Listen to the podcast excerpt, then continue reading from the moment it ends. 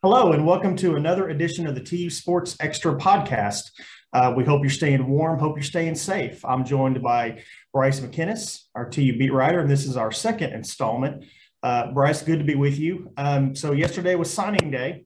TU mm-hmm. added three players, including a kid from Beggs, uh, Kyron Grayson, safety. Uh, what you? What were your impressions? You were you sat in on the uh, Zoom call with uh, Coach Montgomery. So, what are your yeah. impressions of the three kids that TU added? Yeah, so they're they're really excited about Kyron um, coming in at safety. You know, for Beggs, he does he does so much for them. Um, he took snaps at quarterback. Um, he split out to the Z and the X receiver and played outside. He was really able to kind of stretch the field um, in that regard, and then um, was really great for them on special teams as well. Um, I went back and looked at a little bit of his film from his junior season. One thing I noticed is that he's a really instinctive player kind of in all aspects of the game. So um, one thing that I saw was I believe it was against Chandler his junior year. Um, I wasn't sure if it was a designed fake uh, field goal attempt or PAT for two, or if it was uh, botch snap and hold. Um, but he kind of sniffed out the play coming off the edge and then came through and you know made sure that uh, they didn't get the two or the six. I wasn't really sure what the situation was there. Um, but then he also blocked some PATs that season for them. So I think that um, Tulsa's going to be able to use him on special teams a lot early in his career. And then I think that he's going to, to be able to transition into having a more inflated role defensively for them. Uh, what about the other two kids? Uh, so Vontre Malone out of uh, south of the Houston area, and Connor Vaughn, a tight end prospect, big kid, big kid, six five. Mm-hmm. Uh, what do you think of those guys? So they talked about Vontre Malone a lot. Um, Coach Montgomery uh, said that he'd like to have him play the five or the four eye technique. Um, so primarily what that means is, you know, with their defensive alignment in the uh, three three five, he's going to be playing the outside on either side in that in that alignment. Um, he says that he's a big kid who really carries his weight well, um, moves well, uh, can get leverage, and so they're they're really excited for him to be able to um, you know, to they say he has a really high ceiling. Um, and then with Connor Vaughn, uh, he was super versatile, dynamic. I looked at his film a little bit. Um, he could play the H, he could play the Y. Um, obviously, he could play tight end. Um, he's really kind of their enforcer in terms of blocking uh, at uh, at Marcus High School, um, which is in Flower Mound, part of the Lewisville School District. So, I think that uh, yeah, I think Montgomery and staff really kind of hit it out of the park. Um, that brought their total signing class to 17 players. Um, you saw they got some JUCO transfers. Um, they got some bounce back guys from other Division One schools. Um, so, you know, I, I, think they did a really good job this this signing cycle. Yeah. Let's turn to basketball for a second. Uh, so TU got their first conference win last Saturday uh, against South Florida and then they lost a midweek game uh, at Wichita State. So, uh, what, what's kind of your update on what's going on at men's basketball? So, in the Wichita State game, um, they weren't, they didn't play poorly all 40 minutes by any stretch. Um, and, and Wichita State didn't play uh, great for a lot of that game either. I mean, you had a game that was tied leads changed multiple points during the game. Uh, Tulsa went into the half with a lead, actually. Um, you just kind of saw a stretch during that late second period where um, Wichita State was kind of able to have their way. I thought they moved the ball really, really well. And what Tulsa did really poorly was defensively rebound. So there was like, I think there were three or four offensive rebounds in consecutive possessions that Wichita State was able to get, get second chance points off of those and then you saw you saw they were tied at 37 and then less than three minutes later um, it was uh, 47 to 39 wichita state had taken the lead. And, and there was one possession in that where you see like they were rotating the ball and moving it so well and tulsa's zone was was lagging behind. I mean they were chasing the play. Um, and then there was a point where it touched wichita state's like four guys hands in two seconds they get a three off of the right wing. I think at that point they went up by 14. And, you know, after that, it's kind of there, that kind of did it for Tulsa. Um, they were also five for 19 from the field during the second half, which was um, notably poor, especially for their standard. Um, they gave up 17 turnovers in that game. Wichita State only gave up 10. They were 22% from three for the night.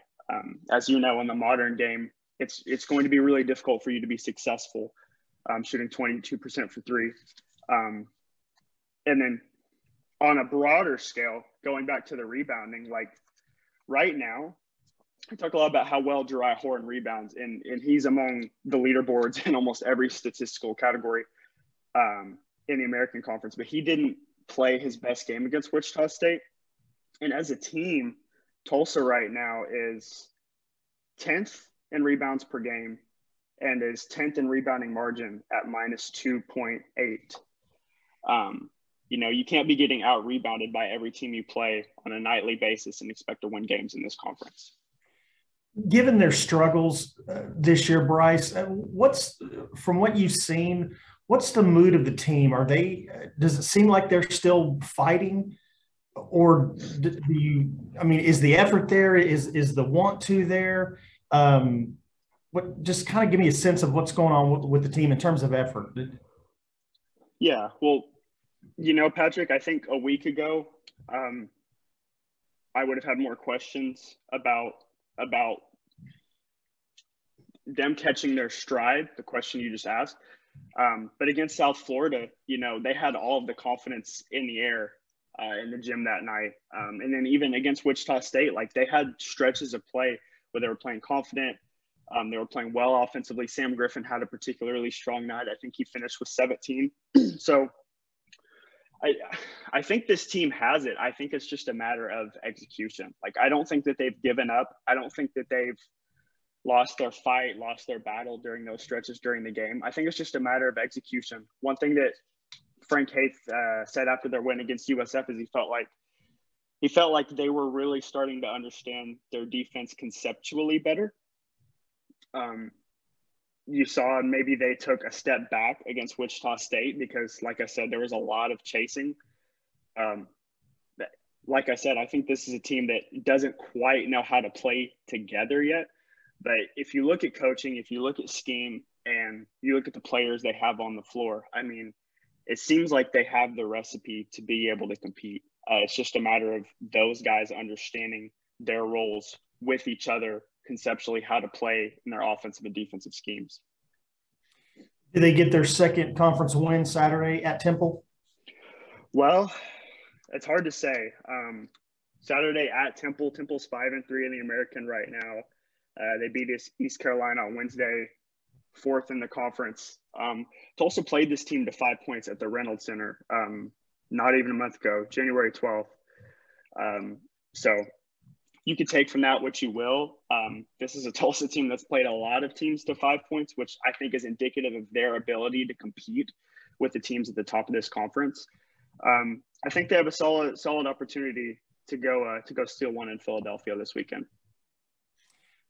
Let's talk a little bit about the TU women. What's going on with them?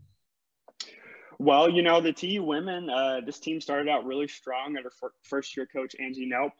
Um, they lost a uh, kind of a, a, tough heartbreaker at home to Houston last night. Um, Maya Mayberry goes down and hits a, a great shot uh, through contest.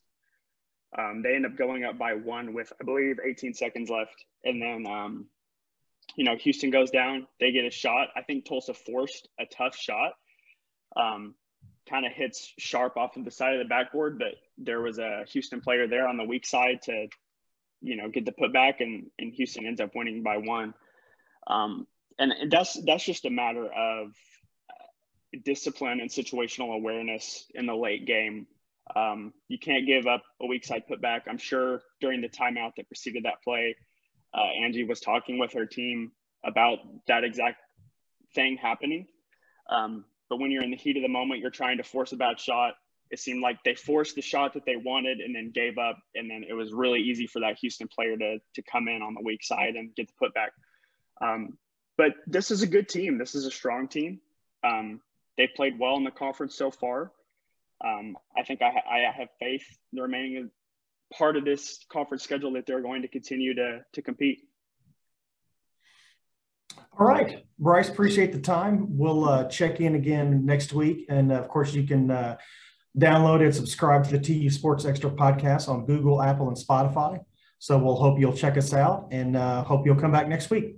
Bryce, appreciate the time. Thanks, Patrick.